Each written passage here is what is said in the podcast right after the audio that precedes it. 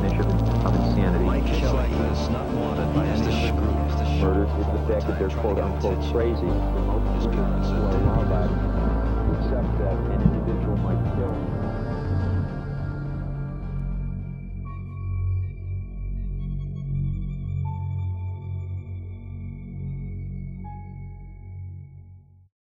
Здравейте и добре дошли в първият епизод на Пурпурни следи. Казвам се Вяра или по-позната може би като Фейт Георгиева за вас в YouTube. Това, което правя в момента е едно напълно ново начинание за мен да водя криминален подкаст. Имам повече опит в това да създавам видеа на такава тематика, но специално за вас, които искахте повече съдържание от мен и сте ми правили безброй комплименти, че ви харесва гласа ми и можете да го слушате с часове, поемам по този път. Тези епизоди, които ще създавам, ще ни дадат възможност да си говорим двойно по-дълго време. Или по-точно, аз ще говоря на вас и естествено ще са бонус съдържание, което няма да видите в YouTube, поне на този етап.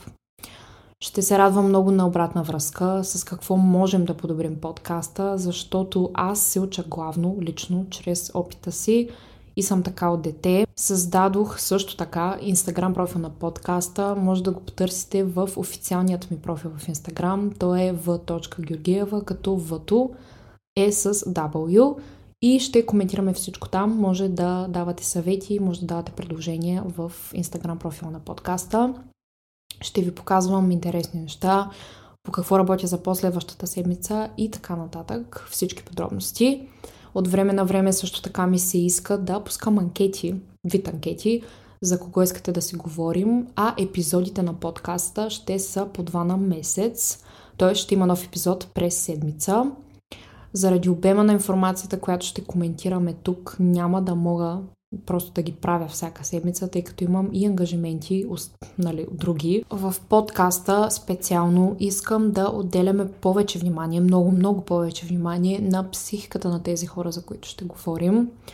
Предупрежденията ми преди да започнем е, че не съм психолог. Всичко, за което говоря, е базирано на мои лични проучвания и материали, които съм чела. Ако се случи да имам гост тук, който специализира в тези среди, винаги ще ви осведомявам. Аз лично не съм експерт, нямам квалификациите.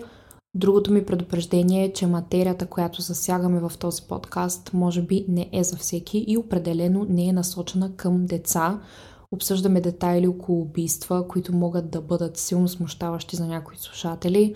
Освен това, голяма част от темите съдържат сексуални подробности и наркотици и тематики, които не се препоръчват за лица под 16 години. Избирате да продължите с всичко, което ще кажа на собствен риск. За първи епизод на подкаста исках да се спрем на жена, малко престъпления на жени са оттекнали в историята толкова силно, колкото тези на графиня Елизабет Батори. Именно затова избрах тя да е лицето на първия епизод. Дори да не сте запознати с името й, има голяма вероятност да сте чували историите за нейния легендарен садизъм. Тя притежава така тежката чест и е назована като жената, избила най-много жертви в историята – също така, на всичкото отгоре, има място в книгата на Гинес и е описана като ключово вдъхновение за роман с името Дракула. Да, въпреки че общо образ по принцип на Дракула е от мъжки пол. Историята за графиня Батори отвъд мита и фантастиката е една истинска кръвосмразяваща приказка за чудовищно злите жени. Днес в подкаста ще ви запозная точно с тази история и с самата графиня, защото има много спекулации, че нещата, които са се случили, са били заговор. Но преди да стигнем до там, има още много неща, които трябва да разгледаме, за да се опитаме да разберем има ли някаква логична причина тя да се превърне в толкова зло същество, както я описват? При мен в подкаста на фокус е психиката на извършителите и какво ги мотивира да убиват. До толкова колкото аз съм способна, ще се опитам да ви дам храна за размисъл и нещо за което да мислите през останалата част на деня. Ако силно се вълнувате от тази тематика, като мен самата, Елизабет Батори е родена в семейно имение в Нирбатор, кралска Унгария. Възможно е да не го произнасям правилно. Това е между 1560 или 1561. Не е ясно коя е точната година на нейното раждане. Тя е дъщеря на барон Джордж VI Батори и баронеса Анна Батори. Елизабет произлиза от множество благородни родове, включително краля на Полша и принца на Трансилвания, които са били сред нейните роднини. Тоест, тя е била голяма работа.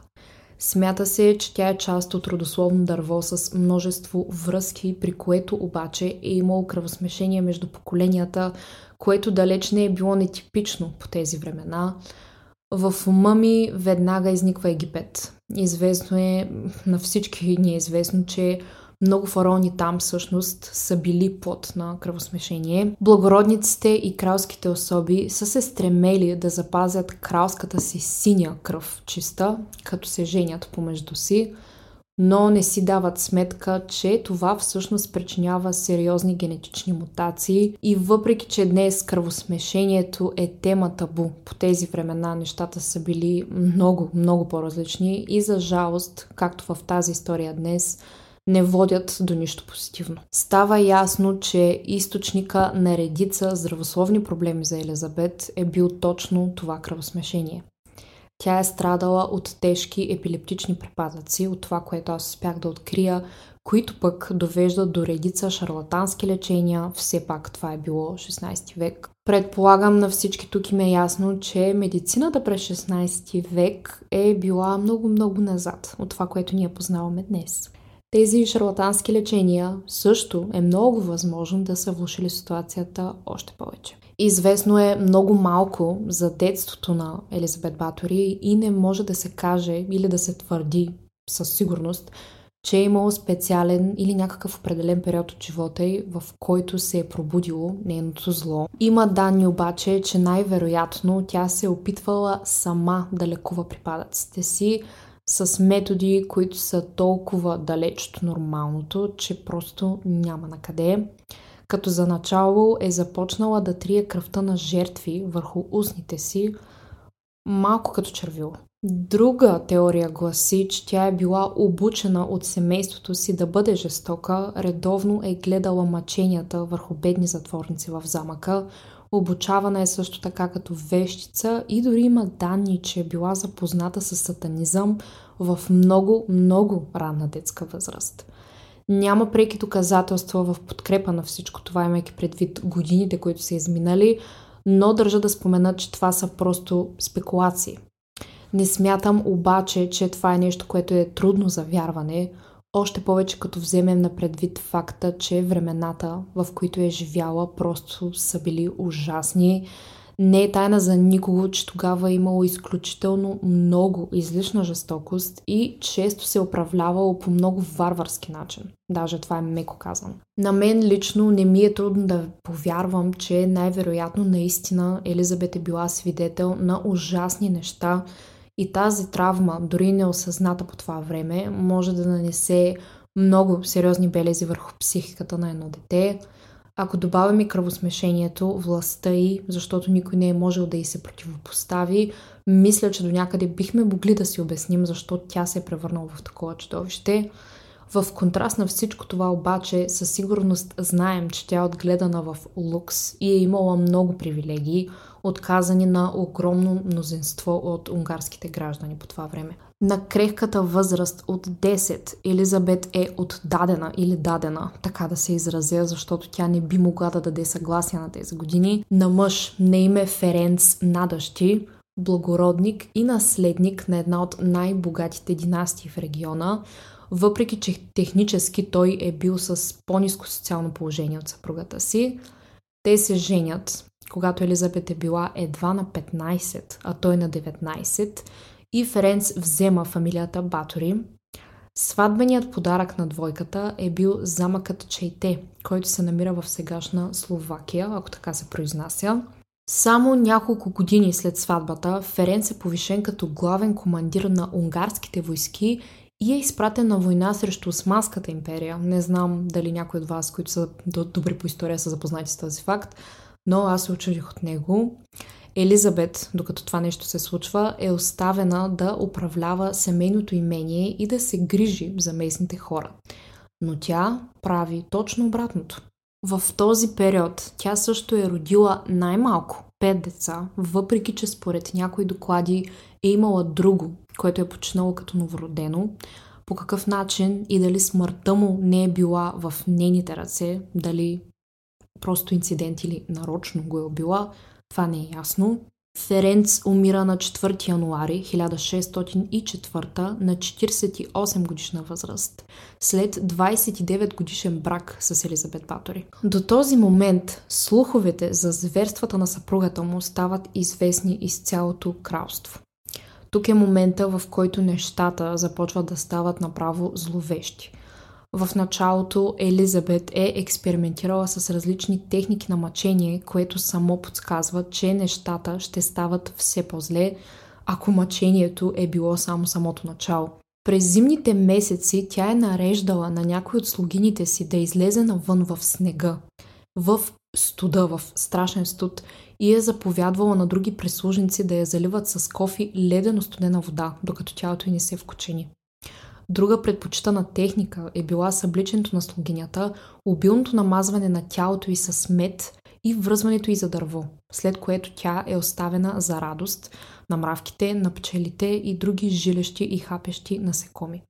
Разбира се, Батори е харесвала и класическия бой с камшик, който изглежда и е доставял особено голямо удоволствие. Our bodies come in different shapes and sizes, so doesn't it make sense that our weight loss plans should too? That's the beauty of Noom. They build a personal plan that factors in dietary restrictions, medical issues, and other personal needs so your plan works for you. Noom doesn't restrict or shame when you want to treat yourself. Their flexible program focuses on progress instead of perfection. You don't have to give up carbs or anything. And with their daily lessons, you can learn something new about your food choices every day. After just a few days of using the app, I learned how to recognize cues for overeating and how to choose the right foods to feel full. Stay focused on what's important to you with Noom's psychology and biology based approach. Sign up for your trial today at Noom.com. That's N O O M.com. And check out Noom's first ever cookbook, The Noom Kitchen, for 100 healthy and delicious recipes to promote better living. Available to buy now wherever books are sold. И ако това не е достатъчно, тя често е изпращала прислужниците си да ловуват в кавички вместо нея за нови жертви извън границите на замъка и да ги примамват. Момичетата в повечето случаи са били само на 13 или на 14 години. Начина по който тя е успявала да ги примами в замъка са били описани по доста, по доста различни начини. Най-често тези деца, тези момичета са били от ниска, от по-ниска социална класа и са идвали в замъка с обещанията, че ще се научат на кралски етикет. Елизабет се е огощавала с части от плата им, които е изрязвала, докато тези момичета са били още в съзнание. Когато нивото на жестокост е такова в самото начало, нещата просто прогресивно могат да стават все по-зле реално. Няма на къде. Наистина няма на къде. Елизабет Батори се е забавлявала, като измъчва момичетата с най-различни пособия. Включваме клещи, игли, брасначи, ножове и нажежени юти дори. Други е държала гладни в подземните кили на замъка или в специални помещения за изтезания, които сама си е направила. Има данни, че приживе съпруга и също е бил жесток садист и двамата често са се забавлявали, като са измъчвали невинни жертви заедно – не ми е трудно да го повярвам това нещо. Нейни слуги твърдят, че лично са били свидетели как графинята измъчва и убива млади прислужнички. Тоест вече тук включваме и факта, че имаме свидетели. По-нататък това ще се окаже от голямо значение, затова ви го споменавам. Едно нещастно момиче дори е било принудено от нея да сготви и да изяде собствената си път. Значи Просто си представете такова нещо. Съобщава се, че Батори силно е вярвала, че човешката кръв и плът ще я поддържа да изглежда млада, здрава и красива. Тя е била и канибал. Като казах канибал, темата за канибализма е доста широка. Точният происход на канибализма е загадка и вероятно ще си остане такава. Някои антрополози вярват, че човекоядството е започнало в най-ранната човешка история, разпространявайки се с желанието на хората да угодят на боговете, да победят глада, т.е. започват да се самоизяждат, да си отмъстят или да всеят страх във враговете си, показвайки се като по-силни и консумирайки врага. От психологична и криминална гледна точка обаче, за съжаление е много трудно да се предвиди кой ще стане канибал. Може, възможно е да има признаци за това поведение в юношеството, като например убиване на малки животни и пиене на кръвта им, но при Елизабет, както чувате, нещата са били обречени още в самото начало. Тя започва директно да убива хора, докато при други серийни убийци, които аз съм разглеждала лично, процесът е по-плавен и постепенно се влушава това нещо. Индивиди с психопатични наклонности, които са силно привлечени от кръв, дали е било от вида, миризмата на кръвта, често стават канибали по проучвания. Очарованието от кръв, като, просто като израз очарованието от кръвта специално, което е присъствало при Елизабет и то се е проявявало доста открито, както ви споменах преди малко, е един от главните индикатори за това. Но от всичко, което ви изброих, ако до сега не ви е станало лошо, най-шокиращият метод за убиване на Елизабет е бил да източва кръвта на жертвите си и после да се къпе в нея, защото е била убедена, че кръвта на девствени жени ще възвърне отново младежкия вид на кожата й. С течение на времето, особено след смъртта на съпруга й, убийствата й стават все по-дръзки и все по-чести кървавата графиня просто е изпитвала голямата нужда да извършва тези брутално жестоки деяния. Предполага се, че за извършването на самите отвличания, без да я засекат, Елизабет Батори е използвала свой доверен слуга. И така стигаме до периода между 1602 година и 1604, когато слуховете за престъпленията на Батори стават просто невъзможни за игнориране от страна на властите. Подадени са доста оплаквания срещу нея, както публично, така и в съда в Виена, но минава доста време преди тя да бъде наказана окончателно. През 1610 крал Матиас II назначава други двама мъже на име Андраш Керестури и Мозес Чираки, които трябва да съберат доказателства за безбройните обвинения, повдигнати срещу Елизабет. Събрани са стотици свидетелски показания и това, което разкриват, смайва всички. Твърди се, че изключително много млади момичета са били изчезнали, по-точно отвлечени от батори, жестоко бити, измъчвани и осъкатени. Обаче, относно кървавите бани на графинята, предполагам, ще се очудите, но там няма почти никакви намерени доказателства, че това нещо се е случило реално. Сега ще ви обясня малко по-подробно. Образа на жестокостта й, самата графиня вампир са неизменна част от нейната история, но това започва през 1729 година. Това е моментът през тази година за първ път се появяват тези обвинения в печат. Нито един разказ на свидетели по време на делото на Батори не споменава кървави бани. Изглежда, че специално този факт е бил пълна измислица или е бил еквивалент на игра на телефон при което знаете достоверността на събитията е изкривена от множество слухове, преувеличения и отчаяни опити да се сплаши обществото. Просто е станало някаква развалена игра на телефон. Някой казва нещо, друг чува съвсем друго нещо и така се предава от уста на уста и с годините се е изкривило просто до максимална степен. През декември 1610 Елизабет Батори е арестувана в замъка си заедно с четирима от нейните слуги. Самият процес и всичко около него, самото дело е бил поставен под въпрос, дори по това време. Причината е, защото много от разпитаните казват, че не са могли да предложат показания от първо лице, но настояват, че са чували от други слухове за това, което Батори се твърди, че е извършила. Тоест те нямат собствена гледна точка, не могат да предоставят абсолютно никакви лични доказателства или лични наблюдения, които са имали, но твърдят, че всичко, което са чули, което е против графинята, е от други слухове. Много от личните слуги на Елизабет, които са признали за отвратителните престъпления на своята господарка, са го направили само след интензивни сесии на изтезания, което изобщо не е ефективно, нито пък е достоверно. Това не е, начин, не е начина по който трябва да изкарваш информация от един човек. Много хора биха признали в каквото и да е, само за да се спре самото мъчение, а това е век, в който такива методи са били доста честа практика и то жестока практика, с особена варварска жестокост. Предвид социалния статус на Елизабет е било решено, че екзекуцията е скандален и драстичен метод за нея, затова тя е затворена в стая без прозорци в замъка и е заключена там.